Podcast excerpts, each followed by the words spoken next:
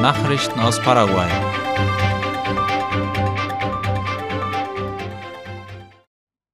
Frankfurter Zoll beschlagnahmt Kokain aus Paraguay. Darüber schreibt Latina Press. Am 26. Dezember 2021 kontrollierte der Zoll am Flughafen Frankfurt am Main verschiedene Postsendungen. In einem Paket aus Paraguay, welches für eine Privatperson in Spanien bestimmt war, stellten die Zollbediensteten eine kleine Tasche mit einigen Sportshirts fest.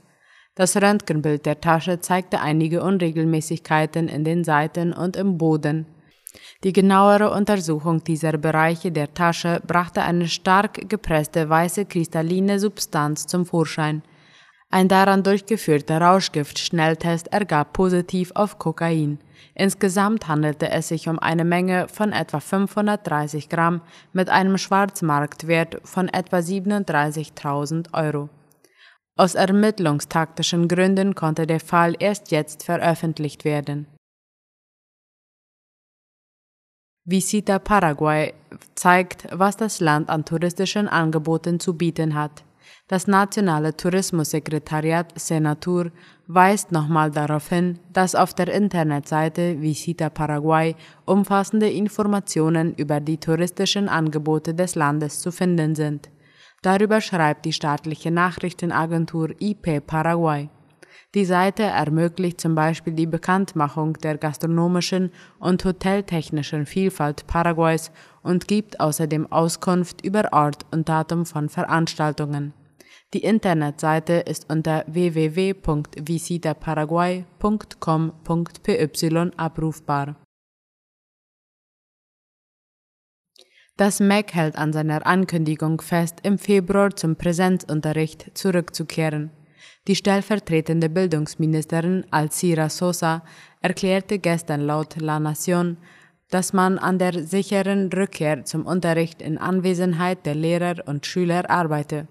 Der Unterrichtsbeginn an staatlichen Schulen ist für den 21. Februar geplant. Sie sagte, im letzten Jahr hätten fast 70 Prozent der Schüler das zweite Semester in ihren Klassenräumen abschließen können. Die Rückkehr in die Klassenzimmer sei deshalb so wichtig, weil der Bildungssektor einer der am meisten Betroffenen von der Pandemie sei und der virtuelle Unterricht qualitativ einfach nicht so hochwertig sei, so Sosa.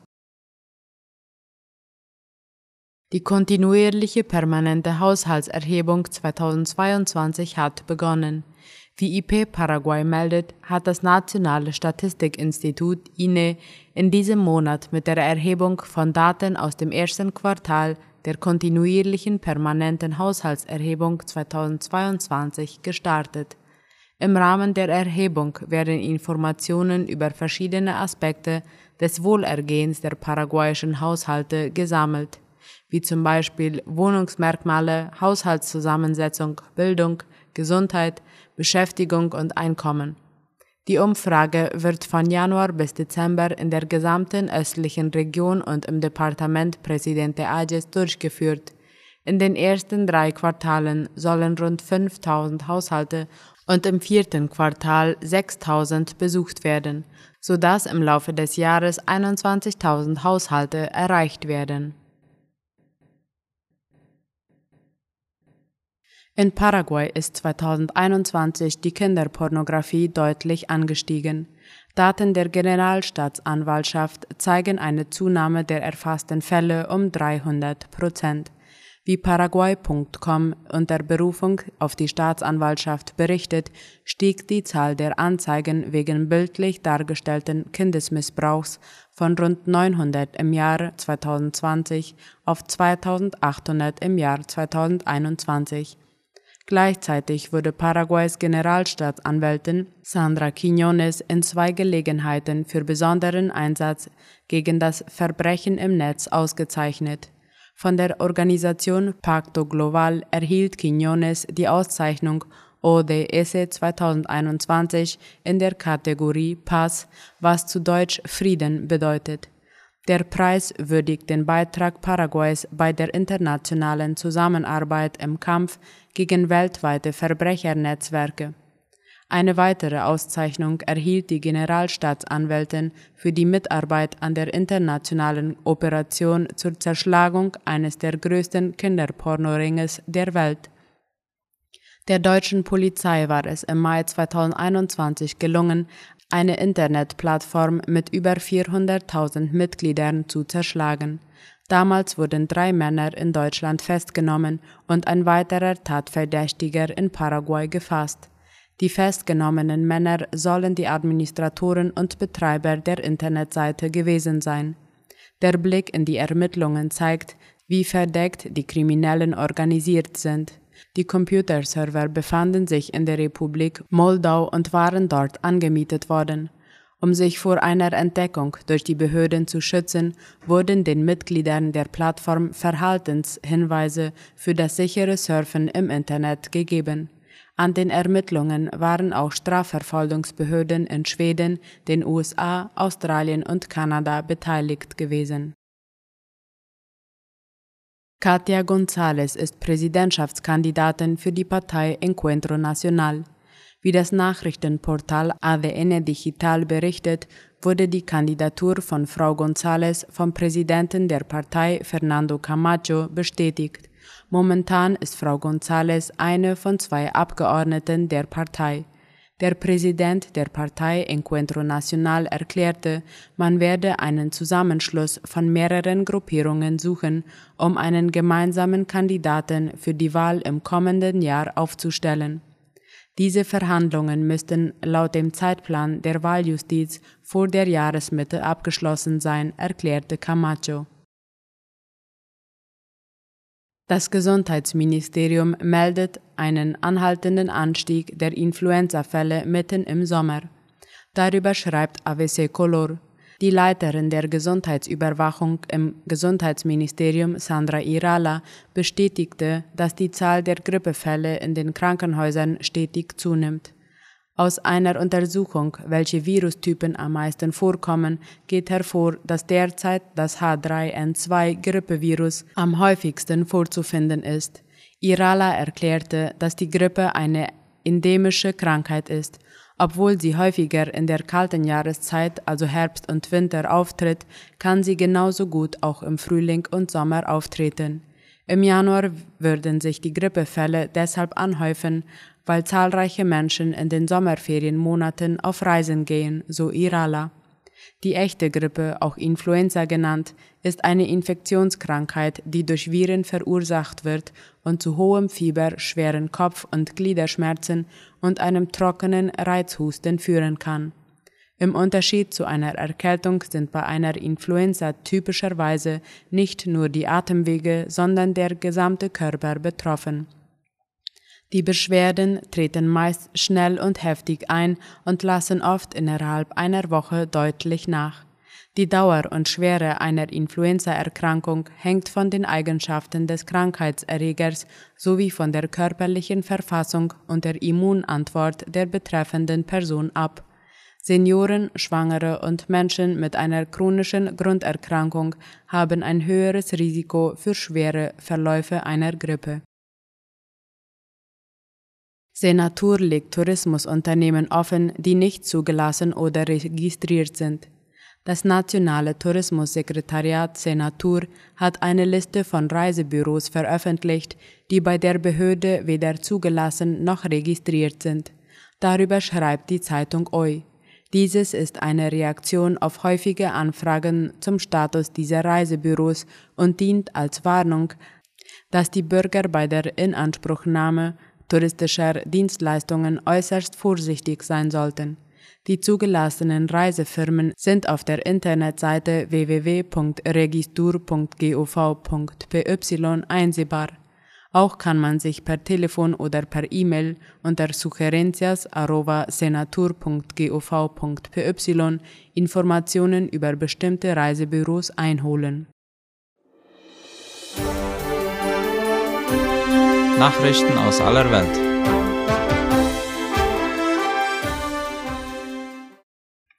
Großbritannien liefert Panzerabwehrwaffen an Ukraine. Wie aus dem ORF hervorgeht, will Großbritannien der Ukraine bei der Abwehr einer möglichen Invasion durch Russland mit Waffen zur Bekämpfung von Panzern helfen. Wir haben entschieden, der Ukraine leichte defensive Panzerabwehrwaffen zu liefern, sagte der britische Verteidigungsminister Ben Wallace gestern Abend im Parlament. Es seien bereits die ersten Einheiten in der Ukraine angekommen. Britische Armeeangehörige sollen für eine kurze Zeit ukrainisches Personal an dem Waffensystem ausbilden. Wallace machte keine Angaben zum Typ oder der Anzahl der gelieferten Waffen. Er sagte lediglich, es handle sich nicht um strategische Waffen und sie stellen keine Gefahr für Russland dar, sie sind zur Selbstverteidigung gedacht. Die Waffen hätten nur eine kurze Reichweite. Russland hat an der Grenze zur Ukraine rund 100.000 Soldaten zusammengezogen. Der Westen und die Regierung in Kiew fürchten eine Invasion, was die Regierung in Moskau zurückweist. Scholz zum Antrittsbesuch in Spanien. Bundeskanzler Olaf Scholz und Spaniens Ministerpräsident Pedro Sánchez haben nach ihrem Treffen in Madrid vor allem politische Gemeinsamkeiten betont. Darüber schreibt die Tagesschau. Drei Felder hoben sowohl der Bundeskanzler als auch der spanische Ministerpräsident hervor.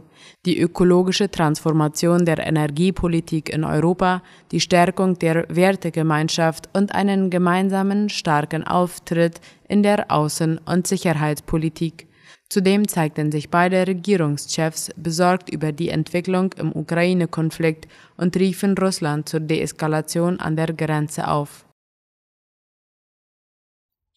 Die Bilanz nach dem Vulkanausbruch vor Tonga wird immer erschreckender. Darüber berichtet die Deutsche Welle. Nach Angaben der neuseeländischen Regierung wurden bislang zwei Todesfälle bestätigt. Speziell zur Inselgruppe Ha'apai bestünde bisher kein Kontakt, wie das Büro der Vereinten Nationen für die Koordinierung humanitärer Angelegenheiten OCHA mitgeteilt hat. Sorge gebe es nach dem ausgelösten Tsunami vor allem um die tiefliegenden Inseln Mango und Fonoi. Von Mango sei ein Notsignal empfangen worden. Überwachungsflugzeuge haben dort erhebliche Sachschäden festgestellt. Auch Tongas Hauptstadt Nuku'alofa wurde demnach von zwei Zentimetern Vulkanasche und Staub bedeckt. Neuseeland will noch heute zwei Schiffe mit Hilfsgütern ins drei Seetage entfernte Tonga schicken. Eines der Schiffe soll vor allem dringend benötigtes Trinkwasser transportieren. Eines der beiden Schiffe könne 250.000 Liter transportieren sowie täglich rund 70.000 Liter Trinkwasser mittels einer Entsalzungsanlage produzieren.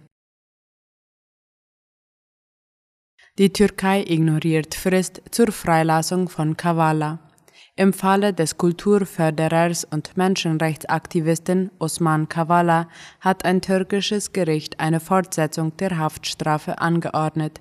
Der Fall belastet somit laut der Deutschen Welle weiter die Beziehungen der Türkei mit seinen westlichen Verbündeten. Im Oktober hatten zehn westliche Staaten gefordert, dass die Türkei Kavala freilassen sollte. Von dem Europarat wurde der Türkei dann im Dezember eine Frist gesetzt, Kavala bis morgen, den 19. Januar, freizulassen oder in knapper Form eine Begründung für seine Inhaftierung vorzulegen. Da die Türkei sich nicht an die Frist halten will, dürfte der Europarat den Fall nun am 2. Februar dem Europäischen Gerichtshof für Menschenrechte vorlegen. Kavala sitzt bereits seit mehr als vier Jahren ohne Verurteilung in Haft. Der 64-jährige Geschäftsmann war ursprünglich wegen des Vorwurfs festgenommen worden, die gegen die Regierung von Erdogan gerichteten Gezi-Proteste in Istanbul im Jahr 2013 finanziert und organisiert zu haben. Im Februar 2020 wurde er von einem Gericht von diesem Vorwurf freigesprochen und aus der Haft entlassen. Nur wenige Stunden später wurde Kavala jedoch erneut festgenommen, diesmal im Zusammenhang mit dem Putschversuch gegen Erdogan im Jahr 2016 und wegen Spionagevorwürfen. Kavala weist Erdogans Vorwürfe als Verleumdung zurück und spricht von einem Angriff auf die Menschenwürde. Der Netanyahu-Prozess in Israel könnte schon bald zu Ende gehen. Darüber berichtet die Tagesschau. Der 72-jährige Benjamin Netanyahu steht in Jerusalem vor Gericht, weil er illegale Luxusgeschenke angenommen und einem Medienunternehmer Vorteile im Gegenzug für positive Berichterstattung gewährt haben soll. Er ist Vorsitzender der nationalen konservativen Likud-Partei und Oppositionsführer. Der Korruptionsprozess gegen ihn könnte noch Jahre anhalten, doch nun zeichnet sich möglicherweise ein Ende ab. Netanyahus Verteidiger haben mit der Staatsanwaltschaft offenbar einen möglichen Deal ausgehandelt. Der Vorwurf der Bestechlichkeit würde Medienberichten zufolge wegfallen. Ins Gefängnis müsste er folgedessen nicht, heißt es. Wenn Netanyahu den Deal annimmt, muss er offiziell moralische Verfehlungen eingestehen. Darauf besteht den Berichten zufolge die Staatsanwaltschaft. Damit verbunden ist eine siebenjährige politische Ämtersperre. Das wäre das Ende von Netanyahus Hoffnungen auf ein politisches Comeback. Wie sein ehemaliger Anwalt Mika Patman gesagt hat, sei dieser Preis dem Ex-Premier vermutlich zu hoch.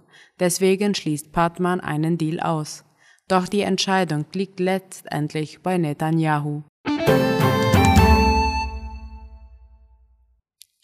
Soweit die Mittagsnachrichten heute am Dienstag. Auf Wiederhören.